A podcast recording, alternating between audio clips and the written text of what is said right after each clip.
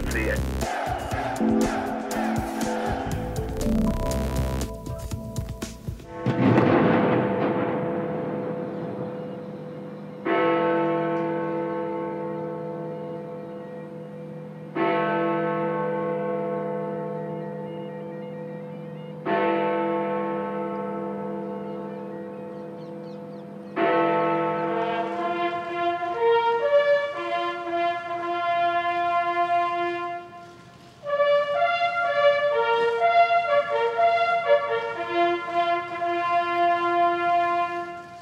Dobrý den, Historie CS. Dnes váleční veteráni od první republiky do současnosti. Pozvání přijali Ivo Musil, Martin Foltýn a Tomáš Sláma.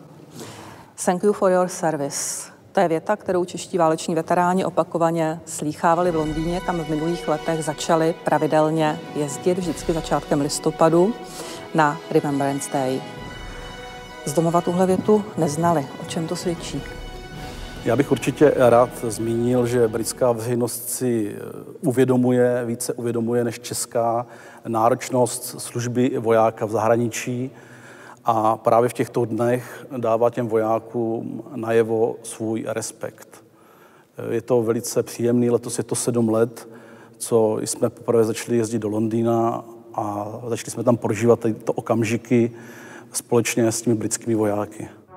Tak česká společnost vnímá válečné veterány ve velmi složitém, jak bych řekl, historickém kontextu, protože byli dlouhodobě vychováváni v něčem, co trošičku, řekněme, degradovalo to postavení těch veteránů jako obecně. Byl tady nastolen nějaký totalitní režim, kterému se samozřejmě nehodil odkaz Beneše a Masaryka, a tudíž legionáři, a posléze případně ti, kteří bojovali ve druhé světové válce na západní frontě, nebyli zkrátka uznáni tehdejším režimem za hrdiny a byli spíše perzekuováni. V dnešní době si více váží druhoválečných veteránů, případně těch legionářů, ale už se mnohdy zapomíná na ty novodobé veterány, kterých je samozřejmě to větší číslo, to znamená, tam se pohybujeme kolem těch 15 000. A kdo je to veterán? Protože bavíme se vlastně o tomhle pojmu, zacházíme s ním v tom dnešním pořadu, ale kdo to je? Je to nějak definováno? Tak obecně pod pojmem veterán tak rozumíme vysloužilce, vojáka, který sloužil a již neslouží. V našem právním prostředí válečný veterán, tak to je člověk, který se zúčastnil zasazení ozbrojených sil v zahraničí a který splnil nějaká kritéria. To znamená, že ta operace proběhla pod nějakým mandátem anebo pod nějakou mezinárodní dohodou.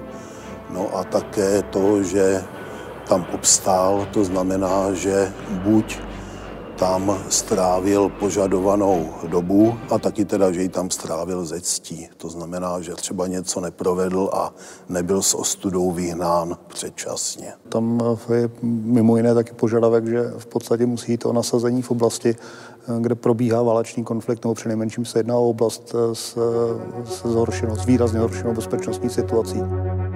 Na toho novodobého veterána se nahlíží ještě z pohledu špatného vnímání kolektivní obrany. Český člověk vnímá, že hranice České republiky končí u našich sousedů na západě nebo na východě a už je pro něho složité dávat si věci do kontextu se zahraniční politikou, a tudíž vnímání účasti českých vojáků v zahraničních misích se prolíná s pojmem žoldáctví.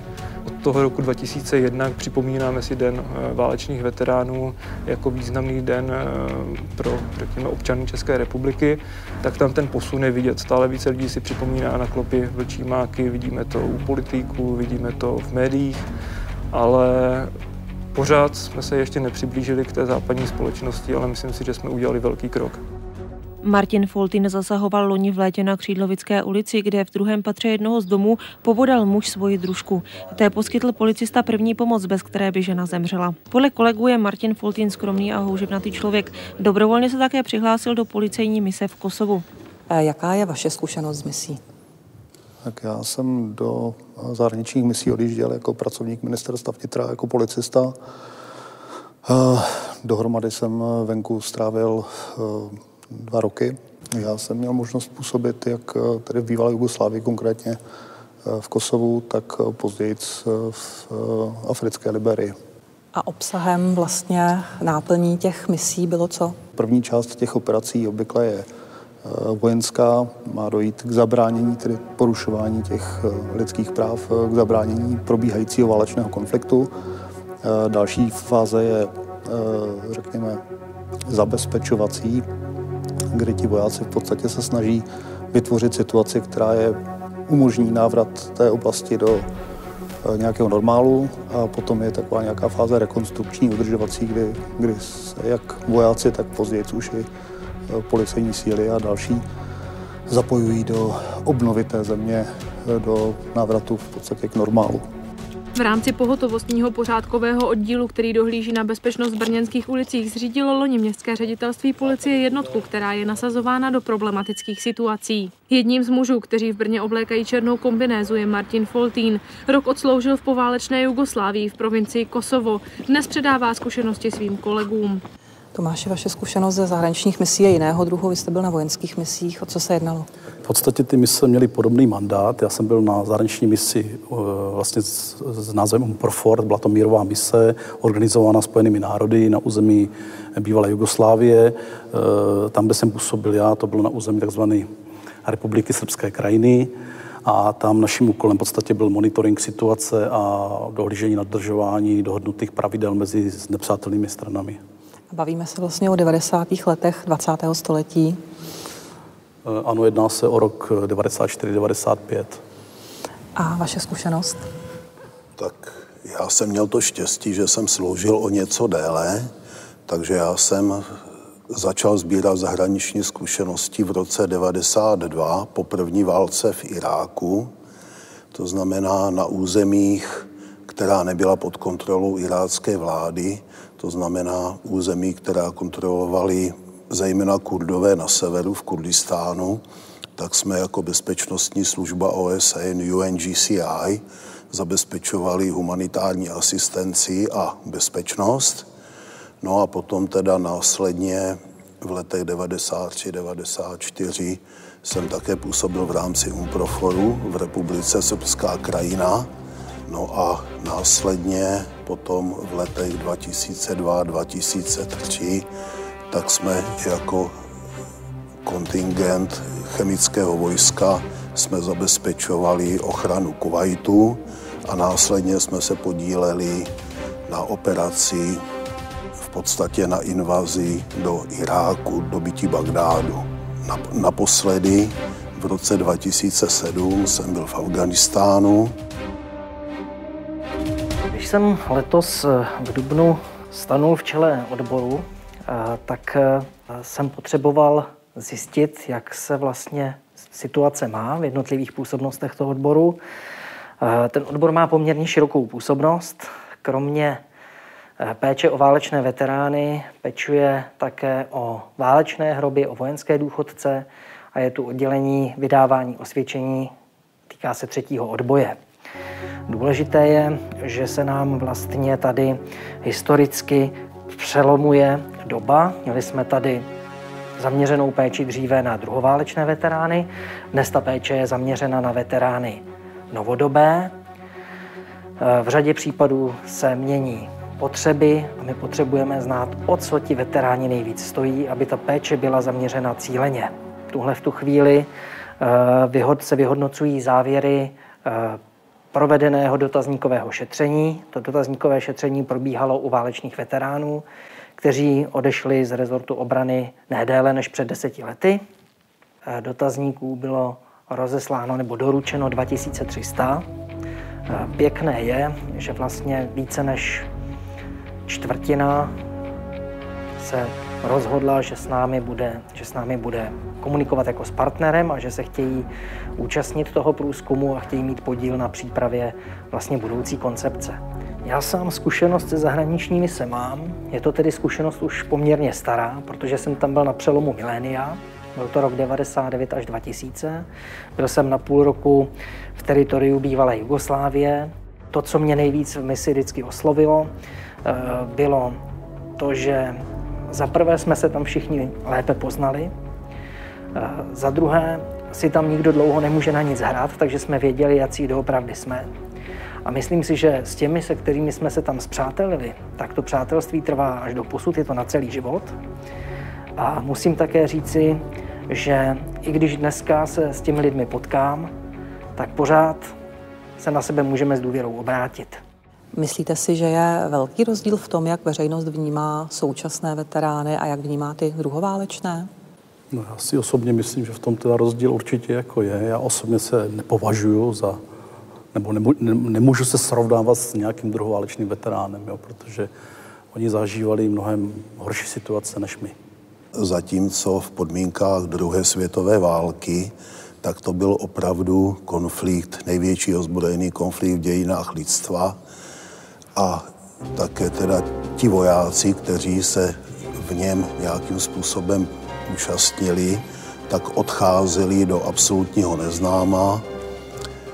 V podstatě neměli žádné legální krytí, to znamená, jejich rodiny, příbuzenstvo byly vystaveny perzekuci. Oni v případě zajetí neměli nárok ani na status válečného zajatce, takže oni šli do velkého nebezpečí, vlastně obětovali všechno, aniž by věděli, jaký bude výsledek.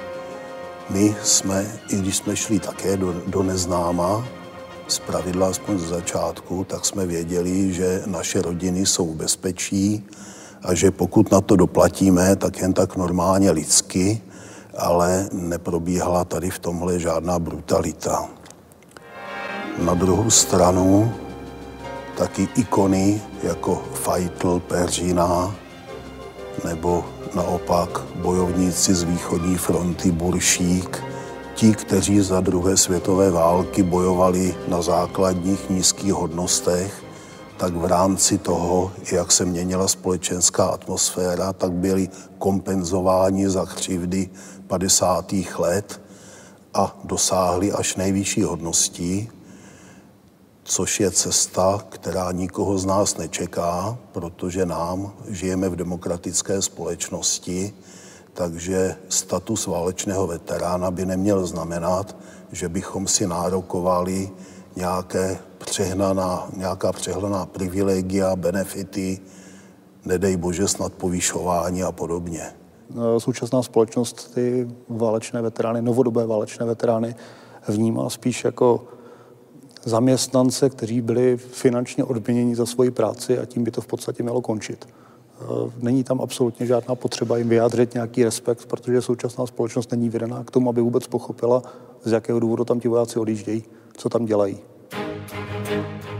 Za první republiky samozřejmě armáda měla respekt ve společnosti a existovala tam vysoká důvěra ve vojenské povolání a právě takový ten prim tam hráli ti legionáři, kteří právě mohli říkat, že oni vybojovali tu republiku, dokonce tam docházelo potom tedy k určitým sporům mezi právě těmi bývalými rakousko-uherskými důstojníky, kteří nepřešli na stranu legií a mezi legionáři.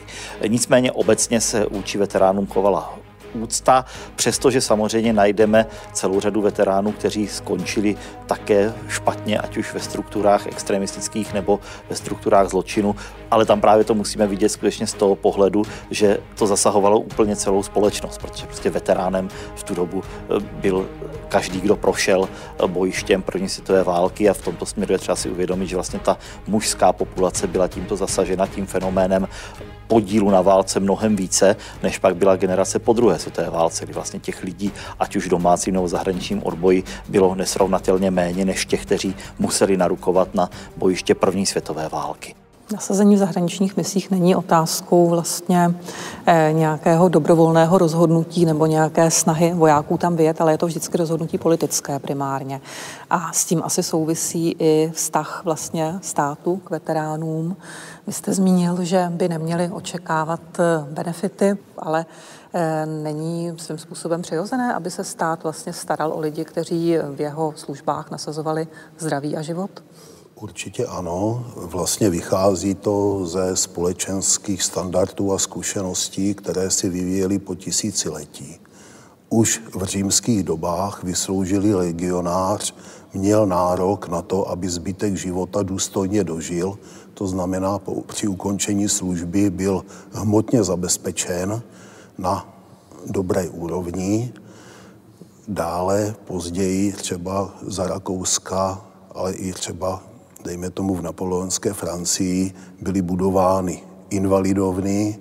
Vzhledem k tomu, že se aplikovalo domovské právo, tak domovská obec měla povinnost pečovat o válečné vysloužilce, ať už teda tím, že je zaměstnali jako četníka, učitele, strážníka, anebo když už ten člověk na tom byl špatně, tak dožil v pastoušce za obecní útraty a podobně. Takže záleží na tom, jestli chceme člověka pouze společensky ocenit, anebo kompenzovat třeba jeho snížené společenské uplatnění. To znamená, my, co máme to štěstí, že jsme z toho vyšli, si myslíme, jakž tak zdraví, tak nám stačí, když nás společnost bude vnímat pozitivně. No a ti z nás, kteří to štěstí neměli, tak o ty by se měla postarat se vším všudy.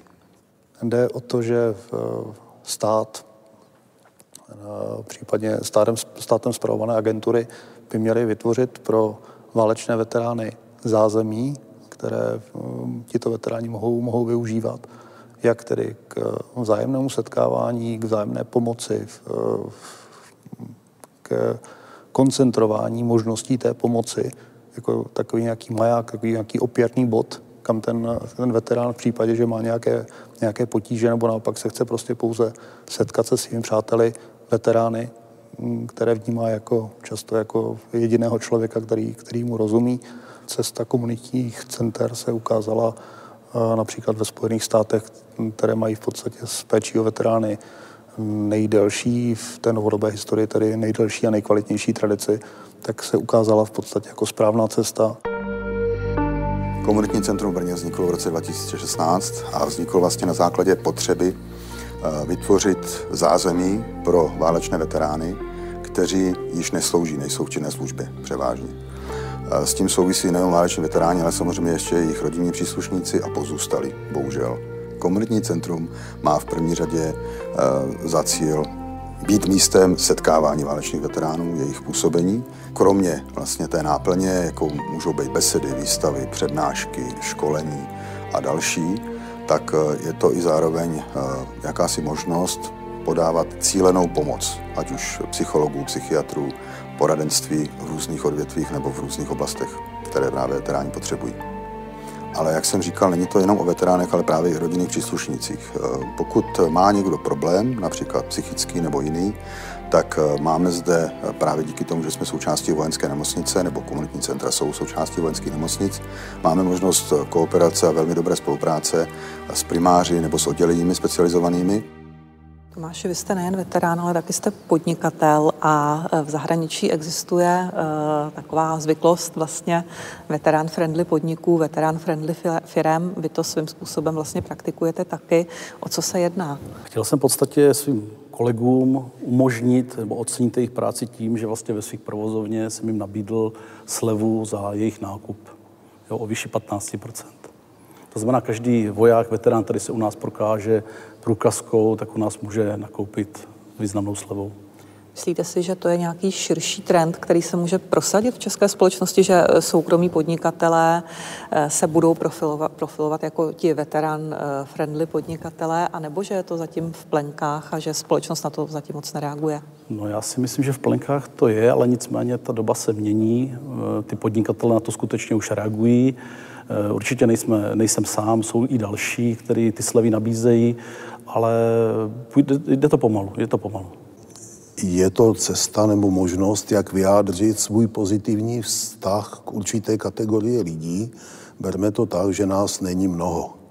Za zhruba necelých 30 let, kdy teda zahraniční operace pod nějakým mandátem začaly běžet, tak odhad je, že je asi 18 000 lidí se statusem válečného veterána.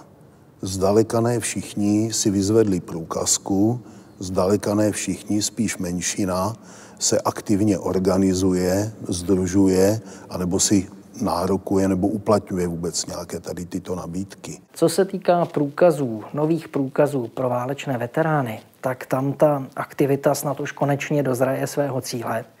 Ten průkaz už byl i zkušebně vytištěn, takhle vypadá jeho přední strana a na zadní straně je popis toho průkazu. Průkaz je dvojjazyčný, už má i daleko lepší rozměr. Tím, že už to nebude ta papírová kartička ve folii, tak to má i určitou kulturu a důležité je, že bude využitelný právě i v zahraničí pro získání případných slev. Naši dnešní historii CS zajišťuje ostravská televize a Moravskoslezský kraj a jmenovitě město Ostrava poskytlo docela zajímavý vstřícný krok vůči veteránům. Když jsem se stal předsedou Sdružení válečných veteránů v Moravskoslezském kraji, tak jsem v podstatě si dal za úkol pro ty veterány něco udělat. Z historického hlediska vlastně máme otevřené, jako veteráni otevřené dveře už od druhé světové války. Druhou váleční veteráni nám vlastně prošlapali cestičku tím, že začala ostravská operace a od té doby lidi v Moravskoslezském kraji mají úctu vojákům jako takovým a k válečným veteránům. Výrazem respektu k válečným veteránům a politickým vězňům je to, že je umožněno od ledna letošního roku, to znamená od roku 2020, jezdit hromadnou dopravou v celém kraji pro válečné veterány a politické vězně zdarma. Vám připadá, že by s tím opravdu měli začít primárně veteráni a pak se přidá ta většinová společnost, anebo byste třeba očekávali všichni nějaký impuls ze strany třeba státních firem ve smyslu, řekněme, určitého gesta, doprava pro veterány se slevou, vstup, řekněme, do muzeí a podobně s nějakými zajímavými benefity? Z mého pohledu by to byl ze strany státních podniků zejména určitě velice vstřícný a názorný krok, který by mohl být příkladem pro ty nestátní podniky v zahraničí. Podobně jako jsem to praktikoval já v mém podnikání, tak je naprosto běžné, opět zmíním ty Spojené státy, že se obchodník vzdává v podstatě své marže ve prospěch válečného veterána, kterého teda nějakým způsobem identifikuje, a dává mu tím v podstatě najevo svůj respekt a poděkování za tu službu, za to, že v podstatě ten podnikatel doma ve své domovské zemi může žít v bezpečí na úrovni všech služeb, které mu ta společnost nabízí, protože to bezpečí mu někdo jiný zajistil. My náš dnešní pořad, naši dnešní historii CS natáčíme v krásných prostorách Klášterního hradiska u Olomouce, kde vlastně sídlí vojenská nemocnice Olomouc. A s Olomoucí, ale taky s Brnem a s Prahou je spojen Institut komunitních center pro válečné veterány. Naše vojenská nemocnice Olomouc zabývá péčí o veterány už dlouhá léta. Byli jsme jedni z prvních, kteří v roce 2008 otevřeli Centrum péče o válečné veterány. Naše nemocnice v tom má dlouhou tradici, je to nejstarší nemocnice v České republice, co se týká vojenských nemocnic. Například za doby první světové války ošetřila se svými filiálkami více než 750 000 nemocných, což v dnešních číslech vypadá naprosto neuvěřitelně. My jsme ale tu koncepci naší péče o válečné veterány už nasměrovali i na veterány novodobek a byla to vlastně taková první vlaštovka v naší republice, kdy jsme začali poskytovat péči pro dlouhodobě nemocné veterány, ale i péči sociální se sociálními lůžky. Je pravda, že novodobí veteráni jsou velmi široká entita, co se týká věku, od mladých 20-letých hochů až po skutečně již 80-leté muže a ženy. Takže se snažíme to spektrum péče o veterány rozšířit i směrem k mladším skupinám a chceme jim nabídnout v budoucnu více rehabilitační péče, takové péče zaměřené na zvládání situací po návratu z misí a podobně, včetně psychologické podpory a duchovní podpory. A z tohoto titulu jsme se podíleli aktivně na založení komunitního centra pro válečné veterány v Olomouci, které spadá pod naší nemocnici organizačně, ale nachází se ve městě a bylo otevřeno v prosinci loňského roku. Komunitní centrum pro válečné veterány v Olomouci bylo slavnostně otevřeno 16. prosince 2019, takže má velice krátkou historii. Je to vlastně druhé komunitní centrum v České republice. Naším cílem je vytvořit centrum pro válečné veterány a jejich rodiny, pro podporu jejich setkávání, možnosti besed, přednášek, diskuzí, výstav a samozřejmě také proto, abychom jim byli schopni pomoci v některých svízelných situacích.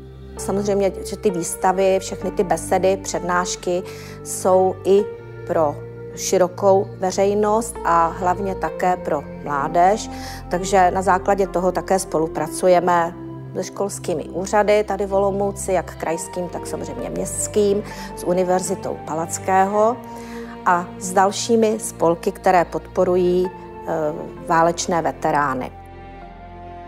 Před časem psycholog Daniel Strobl publikoval článek o tom, co prožívá podle jeho zkušeností s válečnými veterány voják v souvislosti s tím, že zabije nepřítele. Daniel Strobl o tom mluvil v podstatě v takovém smyslu, že jsou to pocity vzrušení, pocity možná až euforické. A zajímavá byla reakce na tuhle studii na některých facebookových veteránských skupinách, kde on sklidil poměrně tvrdou kritiku v tom smyslu, že vlastně absolutizuje naprosto ojedinělou dílčí zkušenost, protože naprostá většina vojáků nebo policistů ze zahraničních misí tuhle zkušenost nemá. Martine, vy tu zkušenost máte. Jaké to je?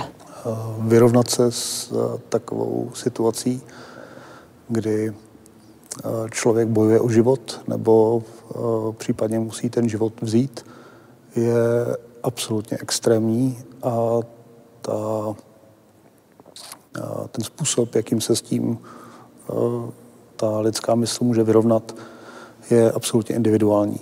To, co probíhá v mysli a v duši toho člověka, tak je v podstatě nepřenositelná zkušenost. Já sám si vybavuju, že v okamžiku, když jsem tady tou zkušeností prošel já, tak když jsem druhý den podával report svému nadřízenému, tak ač to nedokážu jakýmkoliv způsobem vysvětlit, tak jsem v podstatě měl docela veselý výraz. Tak si to vybavuju. Popisoval jsem strašlivou věc a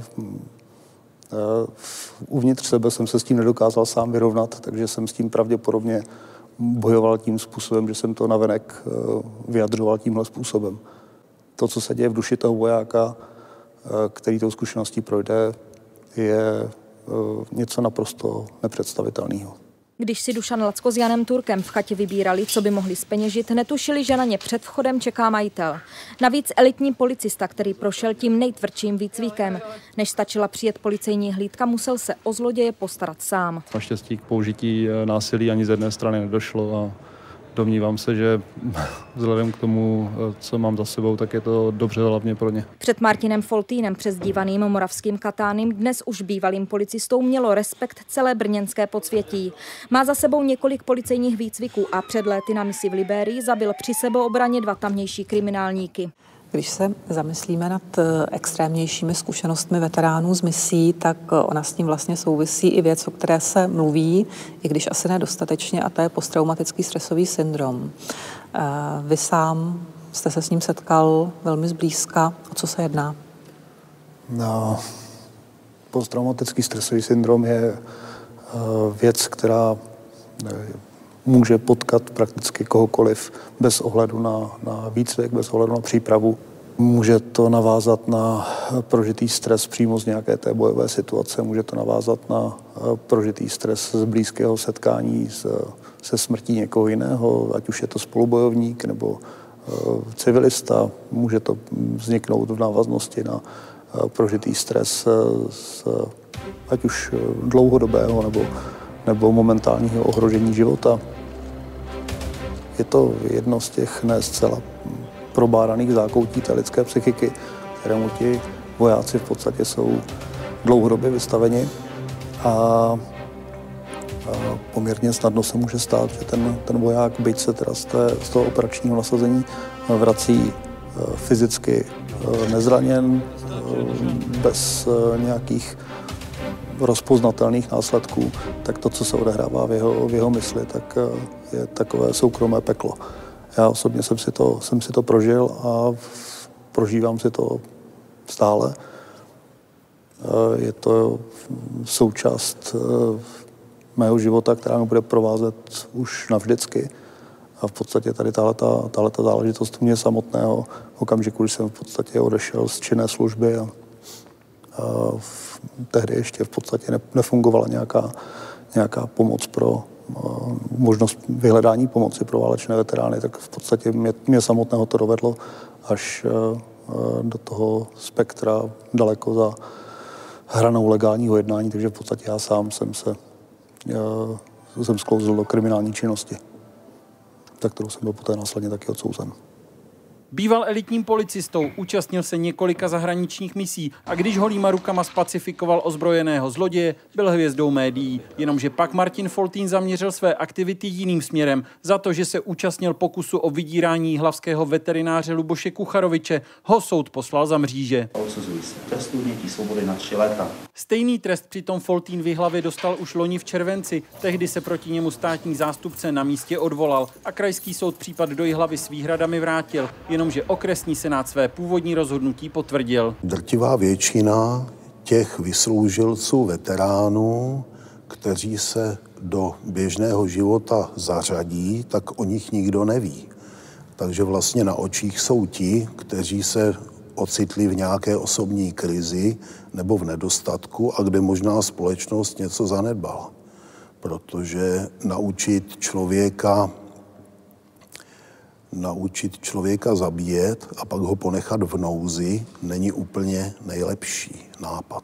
Často se objevuje názor, že veterán v problémech s posttraumatickou stresovou poruchou anebo v nějaké extrémní tíživé situaci se spíše než na vojenského psychologa obrátí na kaplana, obrátí na duchovního, aby se, řekněme, záznam o jeho problémech, pokud je to ještě voják v činné službě, neobjevil vlastně v jeho dokumentaci. Co o tom vlastně víme? Tak s tímto názorem můžu velice souhlasit, protože úplně z počátku, ať už to byla teda první válka v zálivu nebo i ten UNPROFOR, tak jsme vojenské kaplany neměli. Vlastně, když nastoupil dnešní plzeňský biskup jako první kaplan a vyjel s kontingentem na území bývalé Jugoslávie, byl to velký průlom a je pravda, že vojenská duchovní služba si vydobila určité místo a že přestože převážná většina vojáků jsou ateisté, tak tito kaplani, kteří výjíždí z vojáky ven, tak jsou uznávaní a skutečně je snaží s nimi komunikovat, protože u nich má člověk jistotu, že o čem se s nimi baví, tak zůstane mezi těmi dvěma stranami, že se to neobjeví v papírech, ve výkazech, anebo nedej bože v osobním spise. To je moje zkušenost. Jak to bylo v 90. letech, v době, kdy jste vyjížděl na misi vy? Já, pokud si dobře vzpomínám, tak v 90. letech žádný kaplán nebyl, ale na druhé misi, který jsem byl v 97. roce, to už bylo na území Bosny, to byla už operace SFOR, tak tam už duchovní byl. Zároveň teda fungovala psychologická podpora, na každé jednotce byl psycholog, kterého se každý voják se svými problémy mohl důvěru obrátit. Myslím, že pro moji praxi je i dobré, že jsem absolvoval teologický seminář, takže můžu vlastně válečným veteránům naslouchat, což mě tam učili, a můžu vlastně s nimi procházet i jejich těžká období a pomáhat jim v jejich cestě další, kterou chtějí kráčet. Teologické vzdělání mi pomáhá do té míry, že ti lidé ke mně můžou mít důvěru, že to, co mě sdělí, zůstane mezi námi a také asi se mohou spolehnout, že když mě dají svoji důvěru, takže můžeme společně udělat nějakou práci, nějakou službu, nejenom pro ně, ale taky pro ostatní. A to je jedna z věcí, kterou bych chtěl i v rámci práce své tady dosáhnout, že bych chtěl pozvat novodobé veterány k tomu, aby těm, kteří to potřebují, poskytli dobrovolnickou službu. Já bych tady možná ještě podotkl, že vidíme ten úžasný pokrok, že v dnešní době ten útvar, který vojáky vysílá, tak má přehled o tom, co se děje s jejich rodinami. Za nás v 90. letech, ale i později nic takového nebylo. V době, kdy ještě nefungoval internet, e-maily, mobilní telefony, dneska vojáci i ze vzdálených zemí běžně komunikují v reálném čase. My jsme ze začátku byli odkázáni na papírové dopisy, které putovaly dlouhé týdny a vlastně jsme kontakt s rodinami kompletně ztratili. Málo kdo z nás mohl vidět, jak děti chodí do školy, jak píší úkoly, jaké mají kamarády. Málo kdo třeba někdy mluvil s učitelkou a podobně. Takže i to jsou ty věci, které se kumulují a pokud na tom s odstupem doby někteří vojáci nejsou dobře, tak je to v důsledku toho, že dřív ta péče nebyla žádná. Jak jste se vracel do normálního života? Pomohlo vám třeba nějaké komunitní centrum nebo někdo jiný? Kdyby něco jako komunitní centrum existovalo v době, když jsem opustil činnou službu, tak já jsem bytostně přesvědčen, že bych služby komunitního centra využil a že velmi pravděpodobně by mi to ušetřilo i mojí rodině spoustu problémů, kterým jsem se potom vlastní vinou vystavil. Když jsem potom věznici opustil, tak to shodou okolností bylo v době, když bylo právě otevřeno první komunitní centrum a já jsem tady tu pomoc, to centrum navštívil, tu pomoc jsem využil a v podstatě díky tomu jsem se vrátil zpátky do života. Na Martina Foltýna, na jeho případ, ne, že bych si pamatoval tak detailně, ale vím, že právě v tom roce 2016 byl jedním z prvních lidí, kteří přišli na komunitní centrum. A pokud vlastně komunitní centrum pomohlo jemu nebo dalším v návratu, tak to je jeden z důkazů toho, že má smysl komunitní centrum, aby existovalo. Následně v podstatě jsem si dal do pořádku jak soukromý, tak rodinný život, dal jsem si do pořádku veškeré sociální zázemí, ve finále jsem tu pomoc, kterou jsem obdržel, začal předávat dál. Vystudoval jsem sociální práci a v podstatě zaměřil jsem se na, v té sociální oblasti právě na péči o válečné veterány, tak abych někomu dalšímu mohl pomoct, stejně jako někdo předtím pomohl mně. Před námi na stole leží vaše diplomová práce, sociální aspekty reintegrace válečných veteránů do civilního života. Její knižní vydání se vlastně teď připravuje. A je to práce svým způsobem průlomová, protože prací na podobná témata existuje mnoho. Ale tahle je výjimečná tím, že ji napsal válečný veterán, insider, vůči kterému samozřejmě ta veteránská komunita byla otevřenější, protože když jste dělal dotazníkové šetření, tak vám přirozeně asi věřili víc, než by věřili někomu, kdo stojí zcela mimo veteránské kruhy. K čemu nejpodstatnějšímu jste došel v té práci? Těch veteránů, kteří jsou skutečně zasaženi, ať už posttraumatickým syndromem, nebo obtížnými, ať už zdravotními nebo sociálními podmínkami, a ti jsou v podstatě téměř nekontaktní. Bez pomoci veteránské komunity bych ten výzkum nikdy nemohl uskutečnit. A ty výsledky toho výzkumu jsou v podstatě zcela odpovídající výzkumům, které proběhly na tohleto téma v zahraničí a kterých se na našem území do této doby nedostávalo. Mimo jiné například z toho vypadlo, že v podstatě nadpoloviční většině válečných veteránů, kteří absolvovali nějakou misi, tak se rozpadl jejich partnerský život. Více než 20% těch respondentů zaznamenalo příznaky v určitých psychických postižení v návaznosti na svoje nasazení v misi a podobně. Téměř 90% většina všech respondentů byla přímo ohrožena na životě. 3/4 všech respondentů si to ohrožení zažili více než jednou. 79% respondentů bylo konfrontováno se smrtí nebo těžkým zraněním nějakého jiného člověka. Ať si představí kdokoliv, že bude vystaven dlouhodobě po dobu několika měsíců, týdnů takovémuto typu stresu. V podstatě lze předpokládat, že zcela bez následků, bez psychických dopadů na sebe, na svoje rodiny, by se z té mise vracelo v podstatě nějakých 25% respondentů. Ta práce, nechci říct, že je průlomová, ale v podstatě byla to první práce v téhleté oblasti, která se snažila ten problém skutečně pojmenovat, aby ta společnost na to mohla v podstatě nějakým způsobem reagovat a tu péči poskytnout.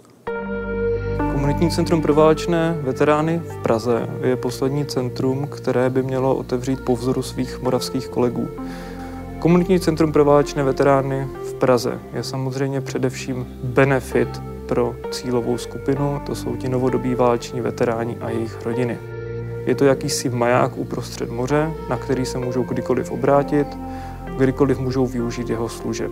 Naší hlavní cílovou skupinou, zejména ze začátku působení toho centra, budou lidé, kteří primárně nepojedou do hlavního města za návštěvou centra, ale za návštěvou zdravotnického zařízení, pod kterým vlastně jsme pod ústřední vojenskou nemocnicí a tudíž propojení se zdravotní péčí, s péčí o veterány a jejich příslušníky bude naší prioritou.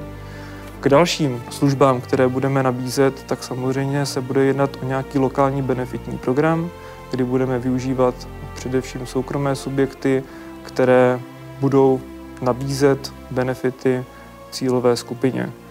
K dalším, a myslím si, že dnes už ne tajemstvím, benefitem nebo respektive projektem, na kterém budeme pracovat, je rekonstrukce a následná nabídka služeb pro válečné veterány v prvorepublikové vile, která se nachází na Pražské Ořechovce, a věříme, že vlastně kontinuálně s provozem centra zvládneme i tento velký projekt, který nás v následujících letech čeká. A jak vypadá průměrný, typický český veterán? Je to spíše člověk, který je v dobré sociální pozici, nebo je to člověk, který spíše upadá do určitých problémů, ať už sociálních nebo jiných? No já si myslím, že se tohle dá úplně přesně jak pojmenovat. Záleží na tom, jak dlouho ten voják sloužil.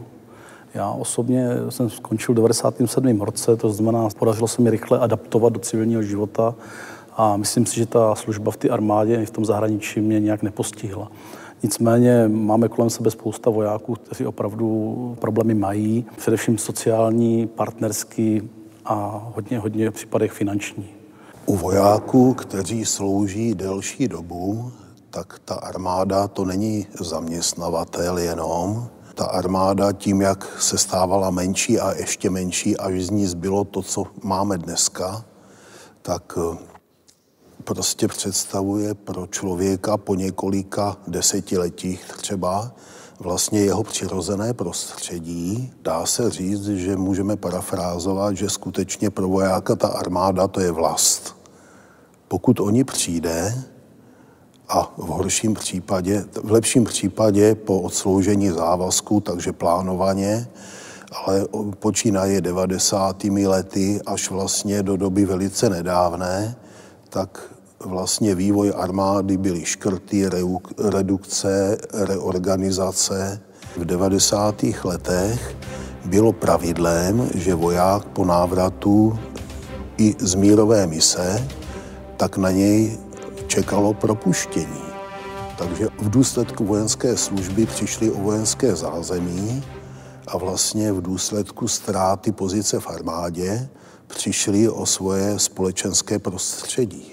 Někdo si to kompenzuje třeba i tou spolkovou činností, že vyhledává lidi sobě podobné, no a u někoho se to projeví právě tím stresem, neschopností adaptovat se na život ve většinové společnosti a pak tedy máme ty případy, o kterých se i píše, které se medializují. Problém je v tom, že ten voják po tom návratu do toho civilu mluví takovým jinou řečí. Ten čas strávený na ty zahraniční misi toho vojáka poznamená A teďka ten člověk se vrátí do toho civilního života mezi ty ostatní lidi, kteří si žijí v poklidu, v tom civilním životě, neřeší žádný existenční problémy, žádný válečný stav, nějakou bídu, nedostatek potravin, nedostatek pohonných hmot, tak se těžko s těma lidma zase navazuje zpátky ten kontakt. Proto právě spousta těch vojáků to řeší tak, že po určitém čase odjíždí znovu na zahraniční misi. Vojáci jsou lidé jako ostatní, veteráni jsou také lidé jako ostatní a samozřejmě to jsou lidé, kteří jsou zvyklí být začleněni v nějaké širší komunitě a pokud jim někdo nabídne perspektivu, že budou organizovaní a budou moci něco dokázat znovu, tak se mohou přiklonit, pokud si to nevyhodnotí jako špatné, i k tomu, že se vlastně začlení do extremistických struktur. Kde bych viděl možná u nás větší riziko, jako skutečně ten pád do struktur běžné či nějaké závažnější organizované kriminality, což se právě může stát těm lidem, kteří spadnou na to dno a kde právě mohou potom využít i ty svoje znalosti a schopnosti nabité ve vojenském prostředí. S veterány je třeba mluvit o důležitých společenských tématech, brát je do důležitých politických diskuzí, aby se necítili ostrakizováni. Oni jsou lidé, kteří něco udělali pro vlast a na jejich názor by měl být brán zřetel. Jaká je vlastně ta česká realita? Nakolik se třeba tady objevují věci typu gamblerství, bezdomovectví, sebevraždy veteránů? Nadpoloviční většina veteránů přijde o svůj partnerský život, nemá ho čím nahradit, odejde z činné služby, nemá čím nahradit v podstatě, ať už teda ten drill, ten výcvik, případně ten stres z toho nasazení, který je svým způsobem taky určitou, řeknu to nepřesně, ale drogou. A to všechno v podstatě se ten člověk snaží nahradit se tím nejjednodušším dostupným způsobem. Pro někoho to může být alkohol, pro někoho to může být navazování pochybných známostí, pro někoho to může být právě propadnutí nějakým těm hazardním hrám. A právě v tuhletu chvíli by mělo dojít k propojení té státem garantované snahy o péči o válečné veterány, o péči válečných veteránů samotných vůči své vlastní komunitě a o nasazení té veřejnosti, která v podstatě ten problém bude dokázat identifikovat, pojmenovat a adekvátně na něj reagovat. Ta sociální skupina válečných veteránů má charakteristické problémy, které jsou problémy možná i současnosti. Je to i bohužel někdy propad na dno, kdy veterány nacházíme i, dá se říct, na ulicích. Na to zase my jako komunitní centra nebo komunitní centrum v Brně nemáme úplně vytvořený systém, ale v koncepci bude na to myšleno a zkoušeli jsme i nějakým způsobem začít kooperovat s DGCZ, s Charitou a s dalšími organizacemi.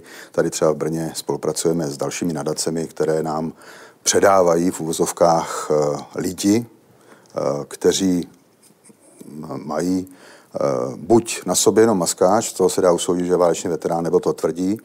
A první naším krokem je prostě zjistit, třeba jestli to je vůbec válečný veterán a pak samozřejmě i bez toho, ještě než to zjistíme, tak se mu snažit nějakým způsobem pomoci, lidsky pomoci. Ta naší krátké historie se na nás obrátilo asi 5 veteránů, kteří už dneska teda neslouží v armádě České republiky a kteří měli buď sociální nebo zdravotní problémy. A jedním z nich byl i veterán, z kterého se stal bezdomovec, kterému jsme se snažili pomoci a jinak těm ostatním také zase jsme pomohli tím, že jsme jim zprostředkovali psychologickou pomoc, finanční pomoc a naše činnost teda spočívá v tom, že když už teda nechtěli dál pomáhat, tak si aspoň někdy zatelefonujeme nebo oni nás navštíví, tak abychom věděli, že ta situace je nějakým způsobem zvládnutá. V podstatě ten posun v té péči ze strany armády, ze strany té vládní garnitury, nebo jak bych to mohl nazvat, tak ten tady jednoznačně je a je pozitivní. Bohužel posun ze strany veřejnosti tady tak pozitivní není. Veřejnost se nenaučila naše veterány je jednak vnímat a potažmo vůbec přijmout. Stojí veteráni o, řekněme, benefity, podporu ze strany státu, institucí, soukromých firem? Myslíte si, že tahle podpora má spíš jako materiální význam, anebo je to o tom, co říkal Martin, že veteráni primárně stojí o uznání, respekt, sympatie veřejnosti? Já s tím souhlasím. Myslím si, že právě o to jde, o to uznání, že ta jejich činnost prostě měla nějaký význam a že to ta veřejnost oceňuje. Takže ty benefity si myslím, že je taková nenároková věc, že ty by měly v podstatě přicházet sami a především by ty benefity podle mého názoru měly přicházet ze strany armády, jo, která by měla těm vojákům nabídnout veškerý zázemí a i ten vysloužilý voják by měl být nadále součástí toho vojenského života.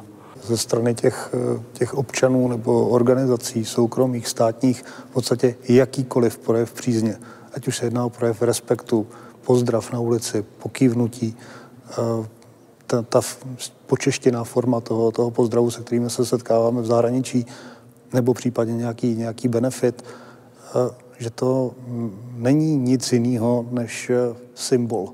Je to zástupný symbol jako poděkování našim lidem, kteří dělali něco pro naši zem. Je to symbol, kterým bychom měli vyjádřit určitý morální apel našim dětem, všem, kteří přijdou po nás. Tohle je naše povinnost. Pomáhat jeden druhýmu, sloužit svoji zemi, vyjádřit respekt těm, kteří to udělali. Když ten člověk byl nasazený venku s naší vlajkou na rukávu, tak byl připraven dát všechno.